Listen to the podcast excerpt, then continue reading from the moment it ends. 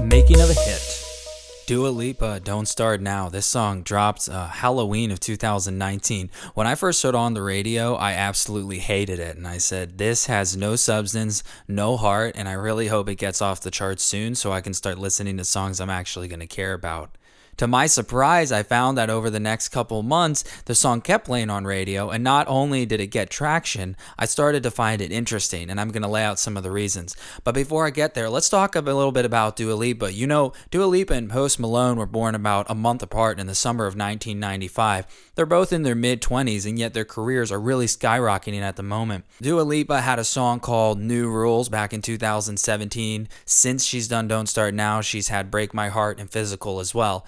Don't Start Now's off her second album, Future Nostalgia, which came out this year, and it's done very, very well. It's charted at number two on the Billboard Hot 100. It's been on the charts for almost a year now.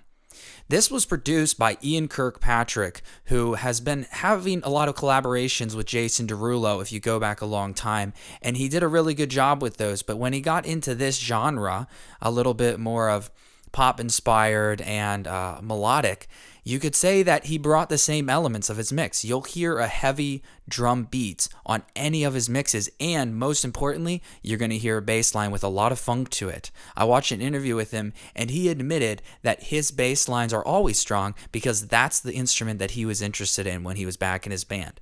Dua, Dua Lipa does an incredible job on the track with her vocals. Not only does she have an outstanding voice, she manages to make you feel like you've just broken up with somebody and you really don't care what's going on as long as they stay out of your life. The song opens up with her voice in the background, a little bit of reverb on it, and you hear this piano going back and forth. Let's talk about the piano. That's actually a layered synth and piano sounds. There's four different sounds in there. It's very beefy. The thickness of it gives a lot of depth to it when you hear it, not only in your headphones, but also in your car. Then it drops into the verse, it goes up to a chorus. What's nice about the chorus is that it cuts back most of the instrumentation. You hear just the piano chords going in the background and Dua Lipa's voice soaring above the rest of it. There's not a lot of harmonies throughout the track, but you will hear some on the chorus. Those are stereo, you'll hear them in your right and left ears. And what's really interesting about this is that you'll have random sounds throughout, like a cowbell in the middle of the chorus, or when you get to the bridge, you're going to hear a back and forth of vocals echoing.